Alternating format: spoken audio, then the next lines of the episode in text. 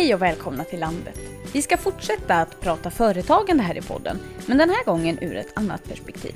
Forskning visar att företagande kvinnor får del av företagsstöd och offentlig finansiering i mindre utsträckning än företagande män. Bland annat för att vi beskrivs utifrån stereotypa förväntningar på hur företagande kvinnor och företagande män ska bete sig och vara. Och vilka egenskaper som anses ha potential vid företagande. Och det här påverkar handläggningen av till exempel företagsstöd och krediter. Hur ser det egentligen ut? Varför är det så här? Och vad gör vi för att företagsutvecklingen i landsbygder ska bli mer jämställd? Det vet Malin Malmström, professor i entreprenörskap och innovation vid Luleå Tekniska universitet. Och Roger Yllinempe, samhällsstrateg för landsbygd på Luleå kommun. Malin Malmström, du har skrivit rapporten Under ytan som beskriver hur ni har sett att kvinnor på ett omedvetet sätt tillskrivs egenskaper som gör att de helt enkelt får mindre del av offentlig finansiering än män. Välkommen. Tack så mycket. Och sen så har vi Roger Yllinempe, samhällsstrateg landsbygd på Luleå kommun. Och det är också på ditt kontor vi sitter. Du har tidigare varit handläggare av olika former av stöd på Länsstyrelsen här i Norrbotten. Välkommen du också. Tack så mycket. Statistiken visar att kvinnor driver närmare 30% av Sveriges företag. Men de får inte del av offentlig finansiering i motsvarande omfattning. Hur stora skillnader handlar det här om? Ja, Tillväxtverket presenterade siffror i fjol som visar att kvinnor får ta del av företagsstöd i en omfattning av mellan 13% och 18% beroende på vilket stöd vi pratar om. Och den andelen av offentlig finansiering som kvinnor då tilldelas är ju inte proportionerligt då i förhållande till att kvinnor driver 30% av Sveriges företag. Och vår forskning om offentlig finansiering visade också att kvinnors ansökningar avslogs i signifikant högre utsträckning än mäns. Och vi såg också att även om man ser att kvinnor söker lägre belopp och beviljas lägre belopp så är det ändå en för enkel sanning. För vi kunde se att män söker 1,5 gånger mer pengar än vad kvinnor gör. Men i slutändan så beviljas de 3 gånger så mycket. Så kvinnor rabatteras i högre utsträckning genom finansiärernas bedömningsprocesser. Så hela bilden är inte att kvinnor söker mindre utan att även kvinnors ansökningar rabatteras också i högre utsträckning. Ja, och det betyder alltså att vi får lite mindre än vad vi har ansökt om? Precis. Och männen de söker om en summa men får till och med mer än vad de ansökt om? De söker om en summa men rabatteras i mindre utsträckning. Därför blir skillnaderna större. Okej, just det. Så att det slår ju dubbelt mot kvinnor kan man säga. Så kan man säga. Mm. Just det här, jag håller med om att dels så har jag märkt att kvinnor som driver företag är försiktigare med att söka också. De söker, tror jag, mera realistiskt summorna. Men som Malin säger, även om de är mera realistiska så får de ändå inte det de söker. Så det är ju synd. Men samtidigt så har vi ju sett en trend att när det gäller antalet företag där vars vi har kvinnor som företagsledare, det stiger, så att andelen kvinnor som driver företag som söker och får stöd, det stiger faktiskt. Det ser vi i vårt län. Men varför ser det ut så här? Ja, det kan bero på många saker. Och det ena kan ju vara att det är egna erfarenheter av tidigare avslag eller att kvinnor får höra genom andra kvinnor att det inte är någon idé att söka. Och det råder ju också en brist på kvinnor som har fått ta del av stora stöd som kan vara förebilder för andra kvinnor som ser potential i att söka den här typen av finansiering. Men jag skulle också vilja säga att det också kan bero på mer systematiska fel i strukturer, till exempel hur man informerar om möjligheten att söka finansieringsstöd. Hur ser texten ut på hemsidan? Hur inkluderas eller exkluderas företagare på basis av hur man formulerar de här finansieringsmöjligheterna? Och vem bjuds in till informationsmöten? Det är sådana strukturer som vi behöver veta mer om för att förstå varför det ser ut som det gör. De här rabatterna då, att kvinnor inte får de stöd de har sökt efter och sådär. Vad kommer det sig av? Har det med handläggarna att göra då? Ja, våra forskningsresultat visar att finansiärernas bedömningsprocesser är en grund för detta. För där karaktäriseras kvinnor och män på olika sätt. Vi identifierade ett antal strukturer i hur finansiärerna pratar om de entreprenörer som de bedömer, som förstärker bilden av män som riktiga entreprenörer men undergräver bilden av kvinnor som entreprenörer.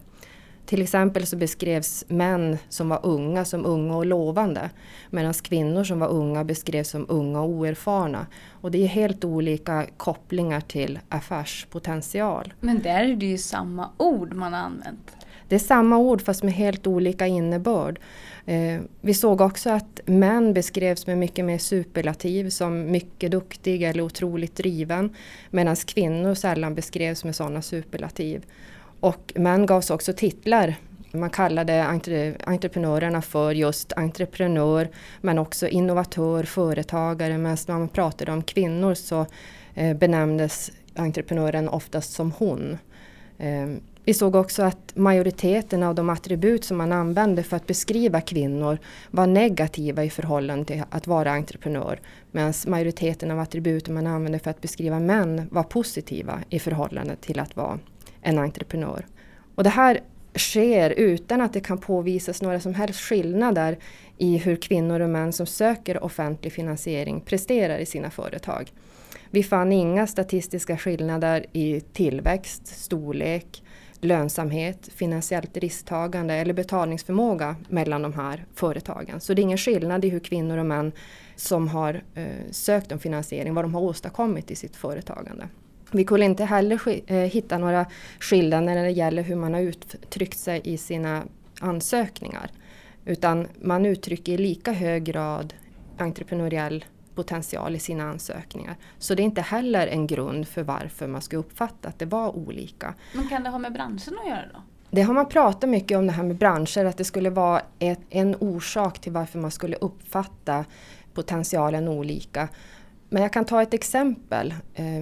När vi var i en del av landet och gjorde den här undersökningen så diskuterade man hur viktigt det skulle vara att öppna en till pub i ett område och prata just det här med den lokala konkurrensen.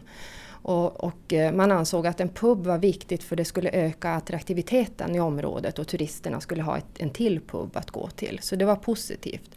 Och det var en man som skulle öppna denna pub. Medan i ett annat exempel så var det en kvinna som ville öppna ett spa. Och då fanns det redan ett spa på orten. Och så resonerar man att ett till spa kan vi inte stödja för det skulle störa ut lokalkonkurrensen. Så båda är ju typ av tjänsteföretag men fast man ser på det på helt olika sätt. Så jag är inte säker på att man kan hänföra allting till att det är en förklaring i vilken bransch man är verksam.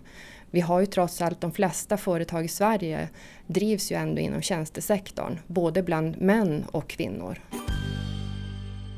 När man lyssnar på dig Malin så känns det ju som att det är handläggare och finansiärer vi borde utbilda i jämställdhetsarbete och kanske inte målgruppen, de som söker, för de kan nog sin sak, utan det känns ju som med de här forskningsresultaten att det är ju finansiärer och handläggare som brister egentligen. Mm. Du har ju jobbat på Länsstyrelsen. Mm. Med handläggning. Ja. Hur fungerar arbetet när man har den positionen? Ja, självklart tittar man ju på de här kriterierna, det här med att ekonomi och har man ekonomisk bärkraft, är affärsplanen bärande och kommer det vara långsiktigt lönsamt. Men samtidigt så träffar man ju också personen bakom ansökan och bedömer då huruvida man tror på personen. Och speciellt bankerna, om de ska gå in med pengar, de tittar ju mycket på personen också. Men som handläggare så har man ju, alltså det är ju könslösa kriterier. Så det är inte så att man bedömer utifrån kön, utan det är ju från person. Så för mig känns det konstigt att det blir sådana här skillnader beroende på kön. Jag har läst en utvärdering av stöden just inom landsbygdsprogrammet och den visade att handläggarna upplevde att män tar större risker än vad kvinnor gör och att de också investerar för större belopp. Och det hänger ihop lite med det du sa precis i början Malin där om att män söker större belopp än kvinnor och sådär. Men som handläggare på Länsstyrelsen då, för ni handlägger ju väldigt mycket av de här stöden som ligger inom landsbygdsprogrammet. Känner du igen den bilden? Jag kan väl säga Dels så har vi väl, tror jag här bak i siffrorna så har vi ju den här dolda företagsamheten att speciellt i företag inom de gröna näringarna så är det mannens personnummer som står bakom företaget och kvinnan, hustrun, sambon är oftast lika delaktig men syns inte i statistiken så att där kan man nog hitta en av orsakerna. Och sen ser man till utanför de gröna näringarna inom besöksnäring och handel och annat tjänsteföretagande så är det oftast mindre summor det rör sig om. Det behövs kanske bara en liten kompetensutveckling. Man behöver inte köpa så mycket utrustning, inventarier till de verksamheterna.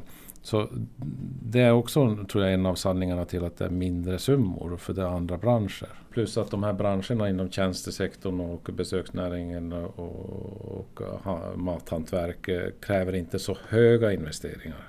De är kanske många till antalet men det är inte så stora summor. Mm. För att komma tillbaka till det här med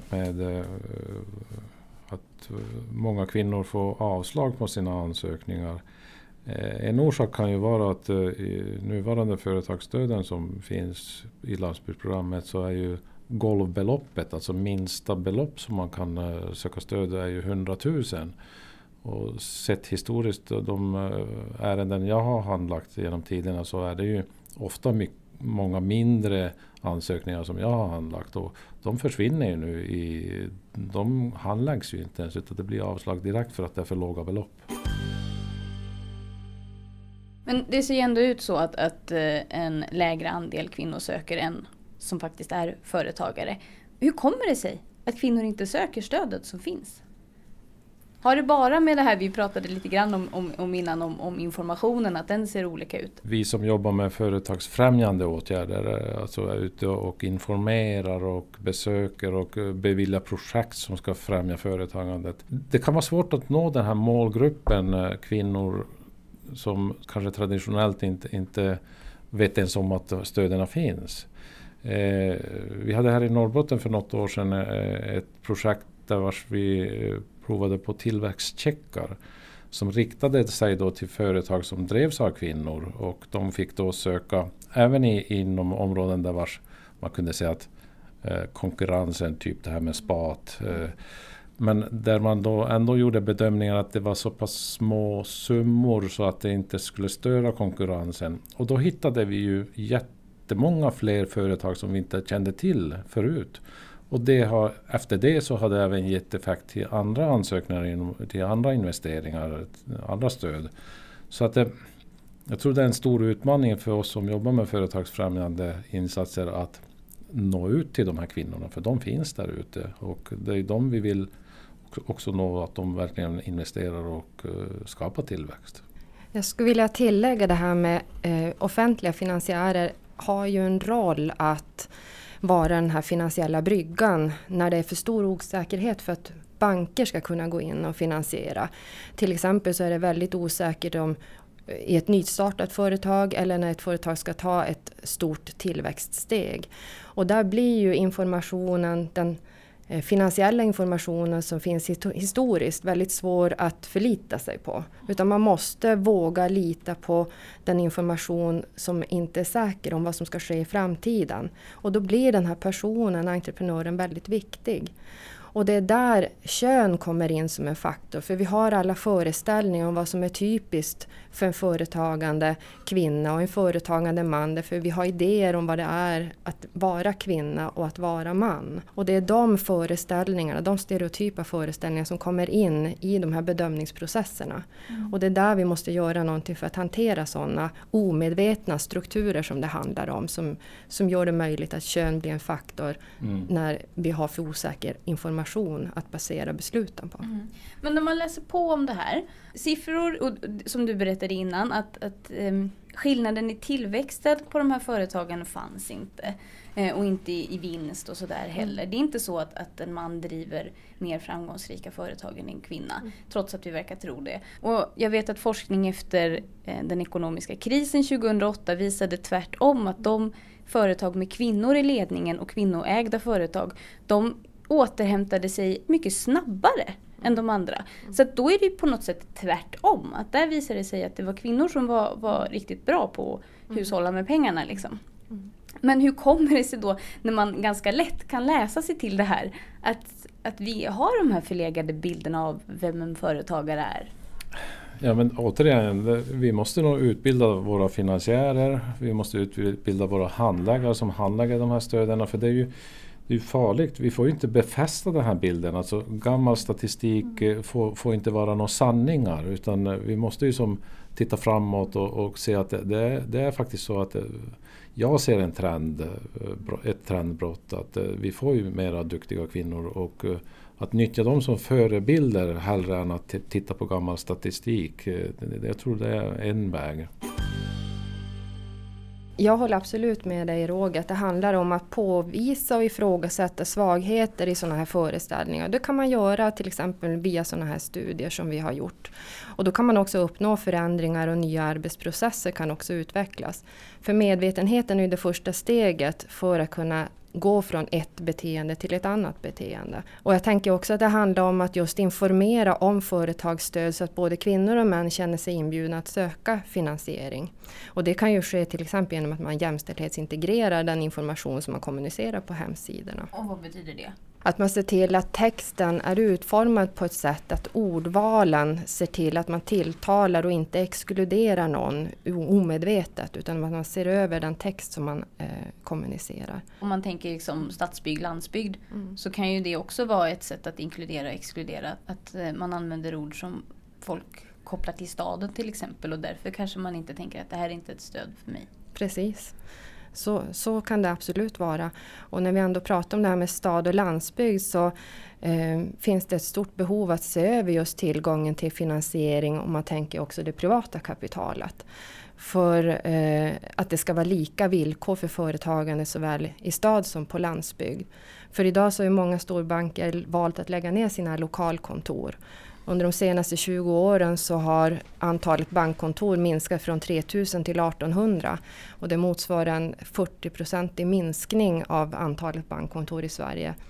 Och de flesta bankkontoren har just lagts ner på landsbygden. Och bara det faktumet talar ju om för oss att det inte är samma förutsättningar för att driva företag på landsbygden som i storstaden. För särskilt med det här Roger berättade att det blir allt viktigare att den här enskilda handläggaren och personen, bankpersonen till exempel, gör en rättvis bedömning. Om den då bor i en storstad och har en bild av att det här går inte att leva på det här sättet i landsbygden, då får jag ju inga pengar.